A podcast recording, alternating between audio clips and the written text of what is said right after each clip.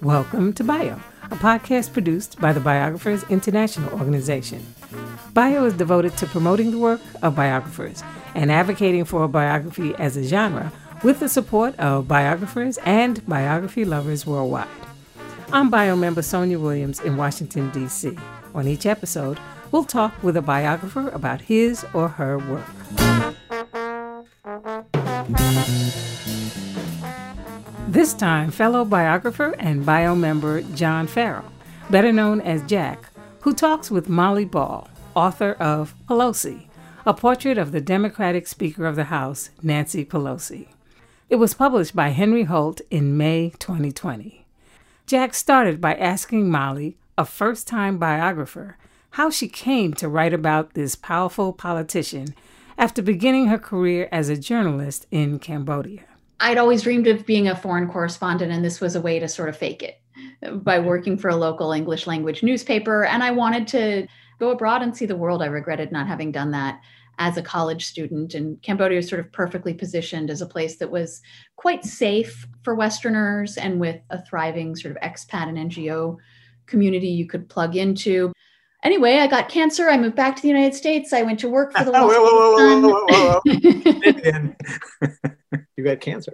I had Hodgkin's lymphoma, um, which is totally curable, and went on to have three kids. So you are reaping a lot of good karma. yes, that's right. So I, I, became a political reporter at the Las Vegas Review Journal, which was a wonderful place to start covering politics because Nevada is a fascinating place and had a big uh, role in the national news with Harry Reid being the Senate Majority Leader and as a swing state in the 2008 election and an early state for both parties' primaries. I was a Knight Wallace Fellow at the University of Michigan. I moved to DC. I wrote for Politico. I wrote for The Atlantic. And now I am at Time Magazine. And when I got this amazing job at Time Magazine in 2017, uh, one of my first assignments was to write a cover profile of Nancy Pelosi, who at the time was the House Minority Leader, who, uh, despite having been America's first woman speaker way back in 2007, had actually never been on the cover of Time magazine and had, in fact, never been on the cover of any American news magazine.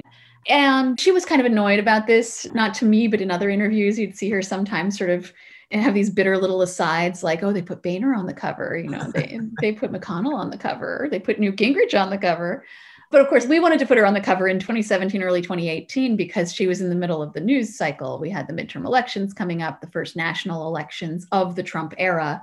And it was all sort of hinging on her role as someone who was both an asset for the Democrats and a significant headache, uh, the source of a lot of angst because she'd been around for so long and was the subject of so many attacks.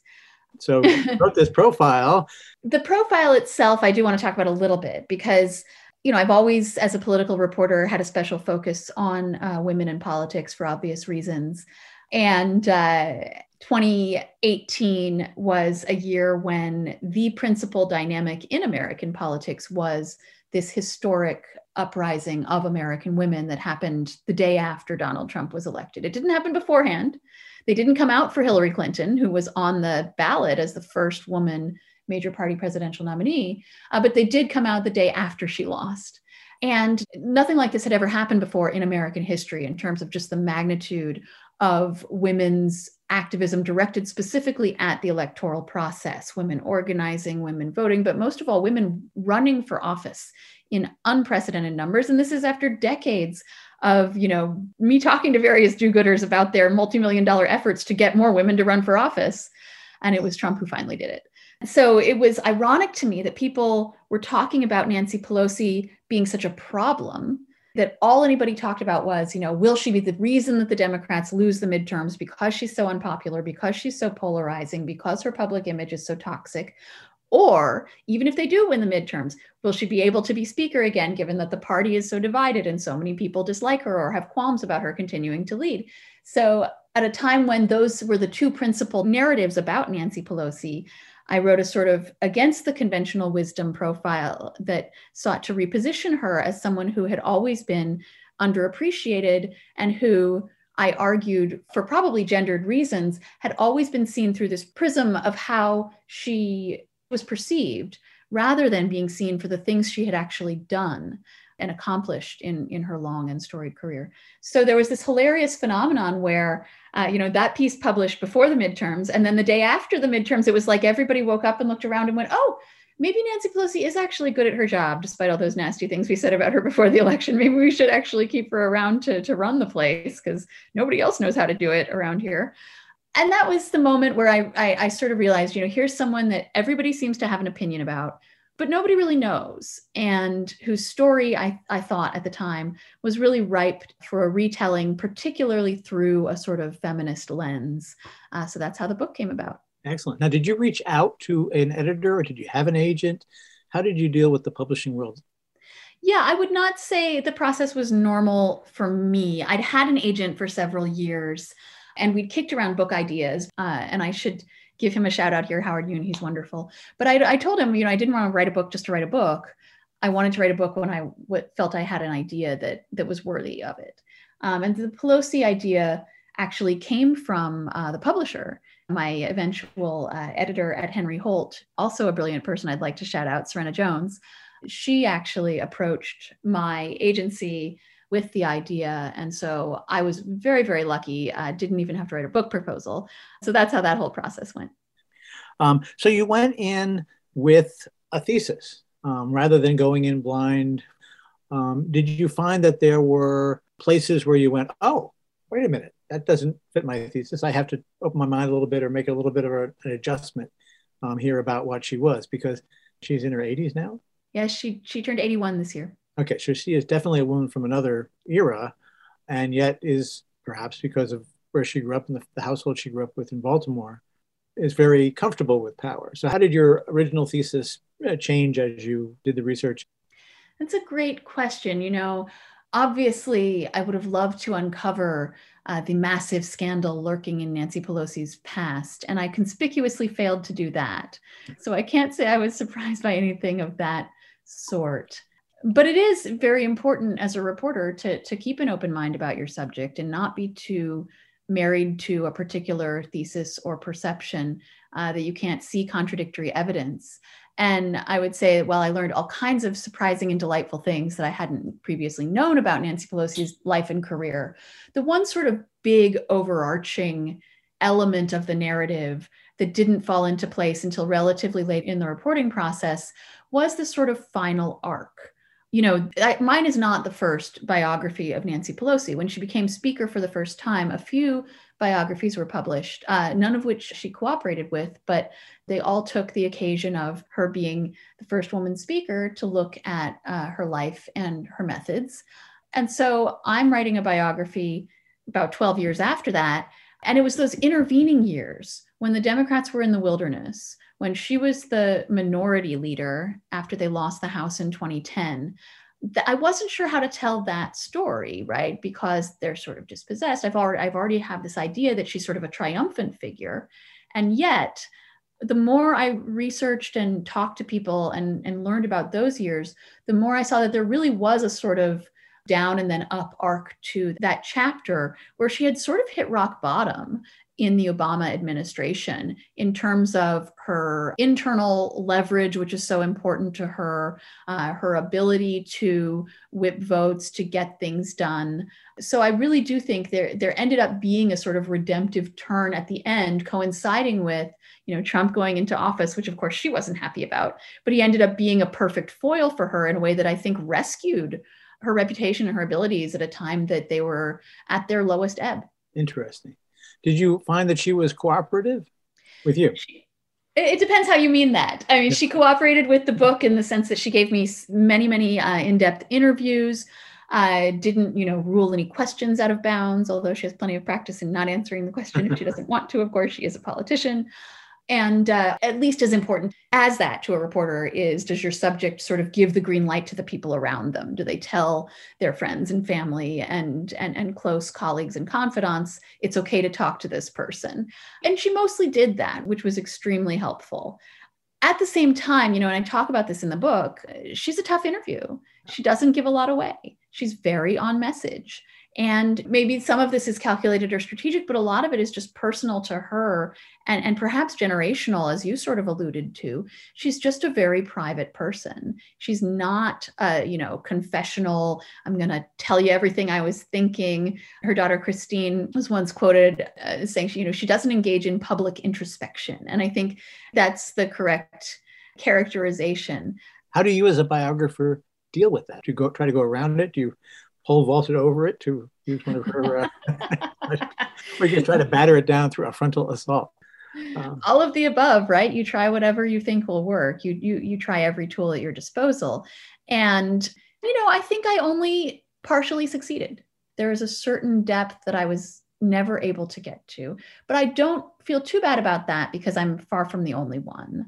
And even a lot of close friends of hers will tell you that there isn't a different Nancy Pelosi who turns on when she knows she's off the record or when she knows she's among her personal friends. She's really like this with everyone. She just is a very private person, a guarded person, a person who, who only shares what she intends to share about herself, a person who, you know, is incredibly confident and self possessed and just not needy in any way when it comes to other people. So that in itself is a psychological insight of sorts, right? And so you learn those sorts of things even as you still feel that some parts of your subject are inaccessible from talking to people who've known them in a personal capacity, talking to people who've known them in different stages of their life.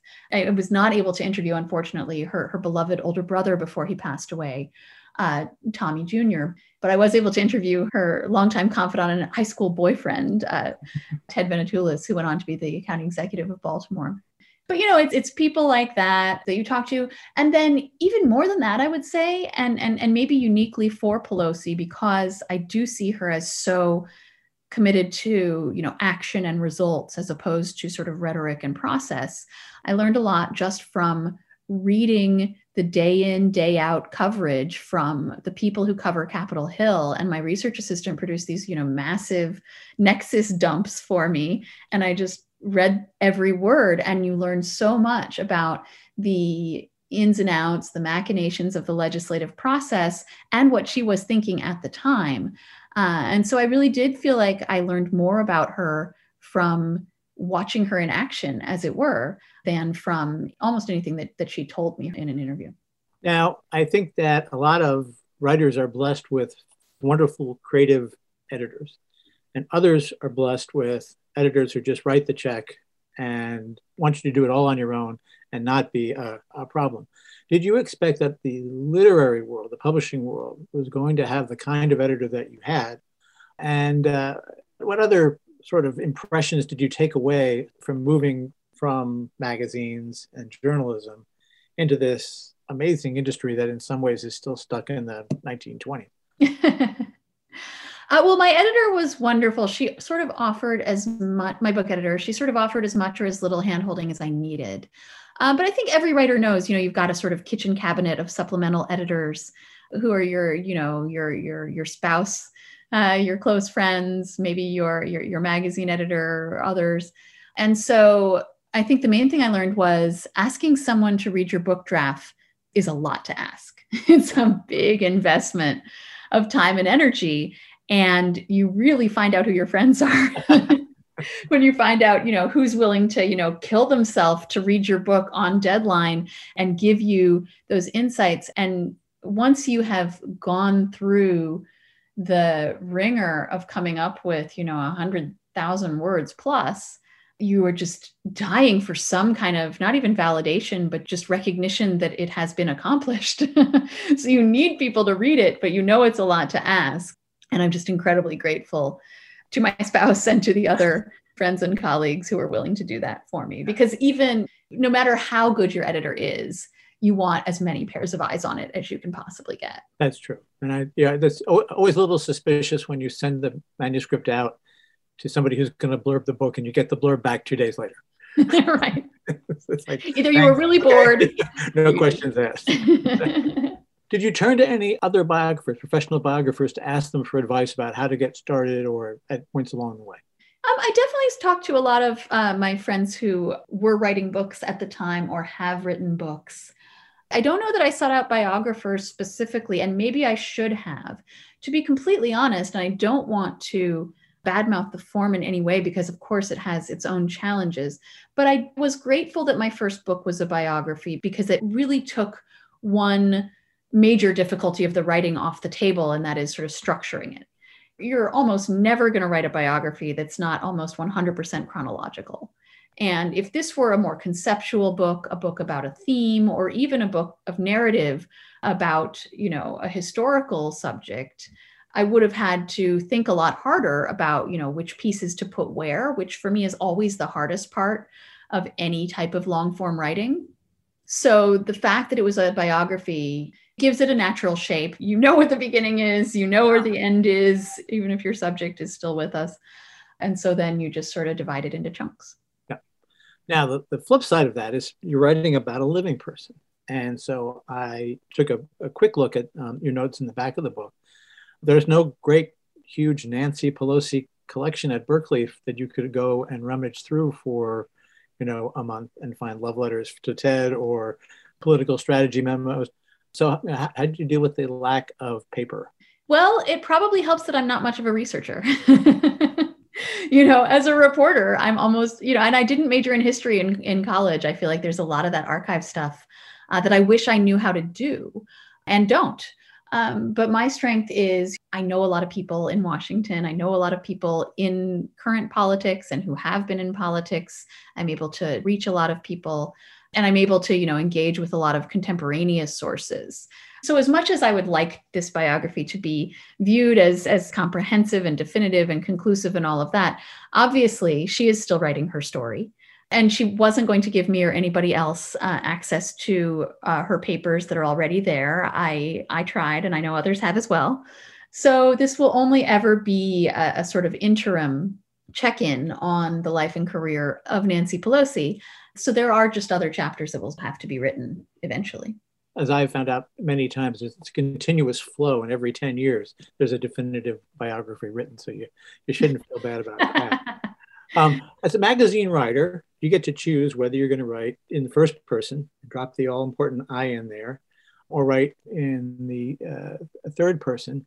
Did you think about voice before you sat down and began to write it? What would be most appropriate for your subject? I did. And uh, I would say I made one sort of important and, and kind of unusual choice early on.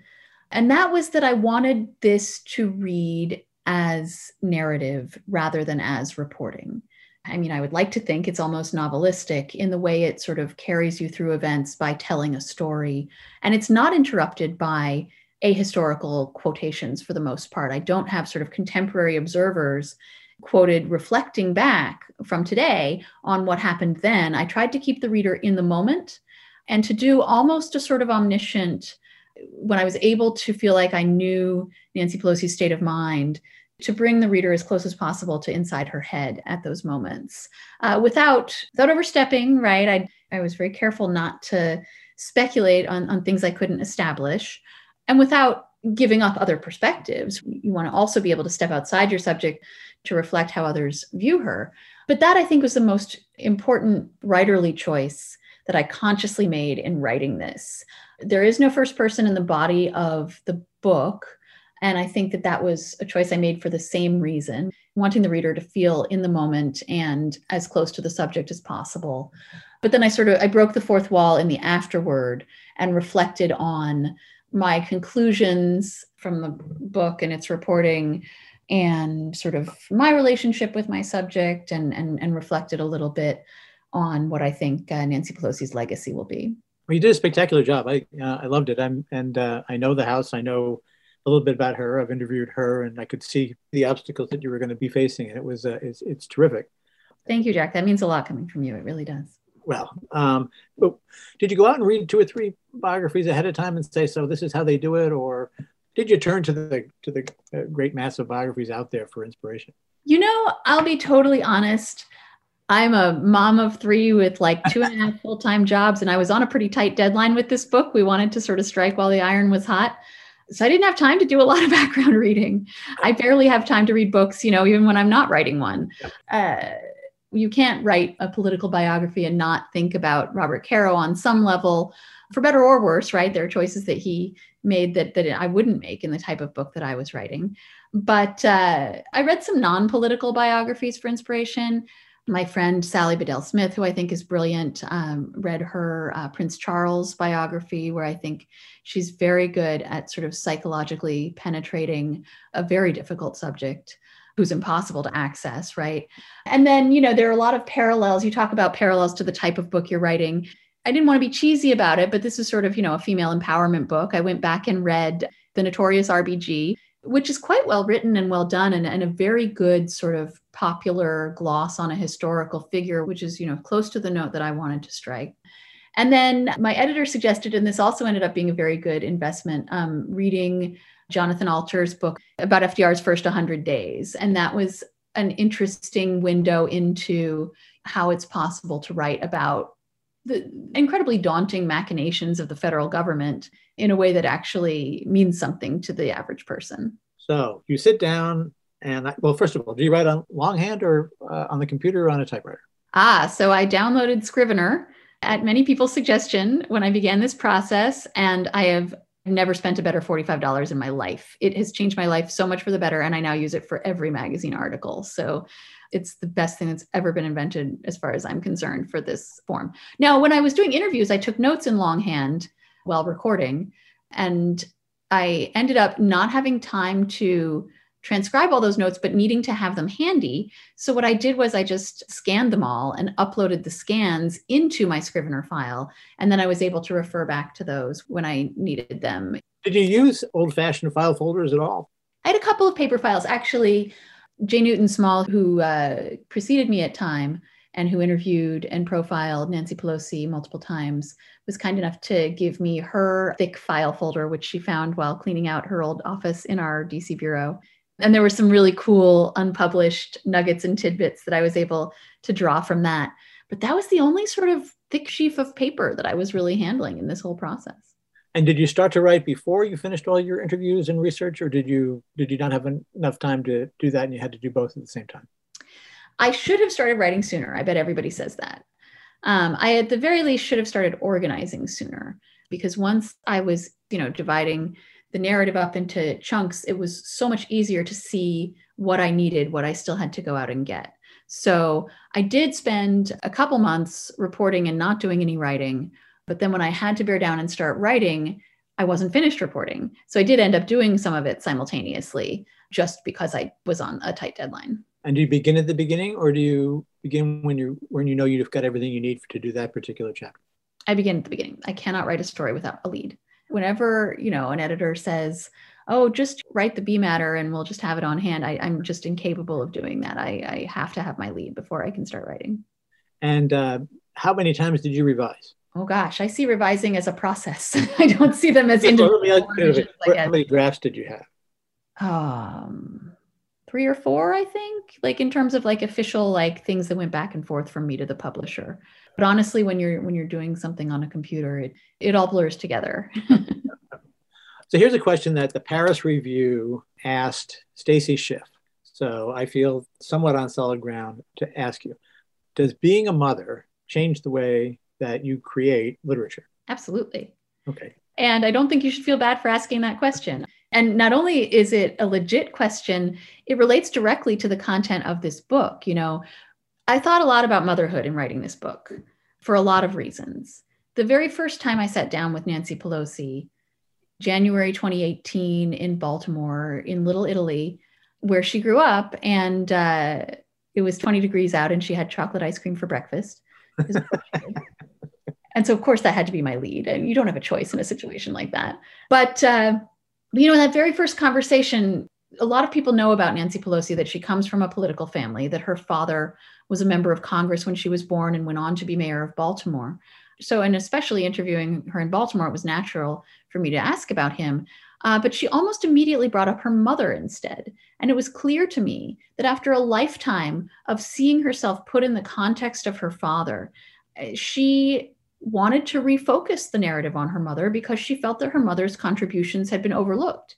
And in fact, this was a point that didn't reflect very well on her father because she talked very frankly to me about the ways in which her father uh, limited her mother's horizons, the way that her mother, Big Nancy, as she was called uh, when she was alive, you know, she wanted to go to law school. She wanted to be an auctioneer. She patented a beauty product and wanted to sell it nationally. Uh, she wanted to make investments. Uh, but in those days, you needed a man's signature to do any of those things, and her husband would not give it to her. And Nancy Pelosi was very frank about the way, you know, she was shaped growing up by this awareness of what it meant to be limited in the possibilities of your life simply because you were born a woman. You know, when she was growing up, her, her parents wanted her to be a nun. She had no interest in that. And so, so she said, well, maybe I could be a priest. and she had five older brothers, and someone had to explain to her why that was a possibility for them, but not for her. And in the same way, you know, her older brothers all sort of learned at daddy's knee the arts of politics.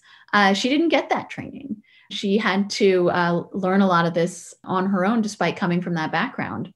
So that was one way in which motherhood was important to my subject but also, you know, Nancy Pelosi was a mom of five. She had five kids in six years, and she did not begin her. A lot of people don't know this, but she actually did not begin her career in elected office until she had finished raising her children. Her youngest daughter was a senior in high school when she first ran for office uh, in a special election in 1987. And she went to her and she said, Alexandra, mommy has a chance to run for Congress, uh, but I won't do it if you don't want me to. And Alexandra, who's sort of the rebel of the family, she like scoffed and rolled her eyes in classic 17 year old manner and said, Mom, get a life. so, but all that is to say, I think being a mom gave me a lot of insight into Nancy Pelosi that I don't think someone who hasn't been there would have had. I was able to relate to her when she talked to me about the feeling when you have a newborn and you're sleep deprived and you don't know how you can possibly manage this incredible chaos. And you become aware that your capacities have expanded. You realize you have these well springs of energy, of capability that you didn't realize you had.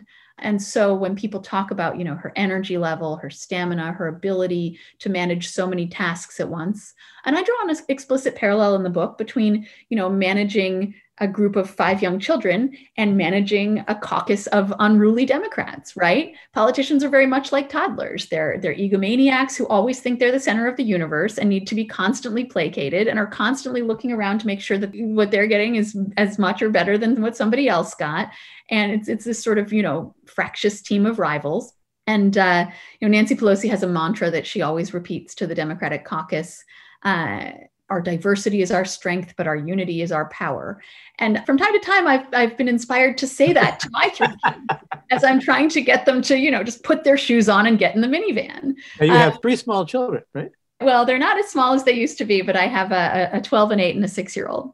Okay. And so all that is to say that um, I feel like I learned lessons on parenting as well as lessons on leadership uh, from studying Nancy Pelosi. But I also think our sort of our shared experience of motherhood gave me special insight into her uh, that that perhaps her her previous biographers uh, weren't lucky enough to have. How do you write a book um, or be the national correspondent for Time Magazine while having three small children? Yeah, the secret to um, raising children while having a job is very simple. You pay someone else to take care of your children. So that's what I have always done. no, I mean, in all seriousness, I mean, I do think it's important for working women to speak frankly about the help that we need to raise our children, right? We can't create this illusion that we're having it all and juggling it all and doing it all flawlessly and all by ourselves because nobody is. And I also have an extremely generous and wonderful and enlightened husband who also shoulders a large amount of the child rearing duties. So that's how I do it. Well, as David Frost would say, marvelous, marvelous. that was journalist Molly Ball speaking with fellow biographer Jack Farrell about her book, Pelosi, published by Henry Holt in May 2020. This interview was recorded online via Zoom on September 24th, 2021. To learn more about Bio or to hear other episodes in our podcast series, please visit our website, biographersinternational.org.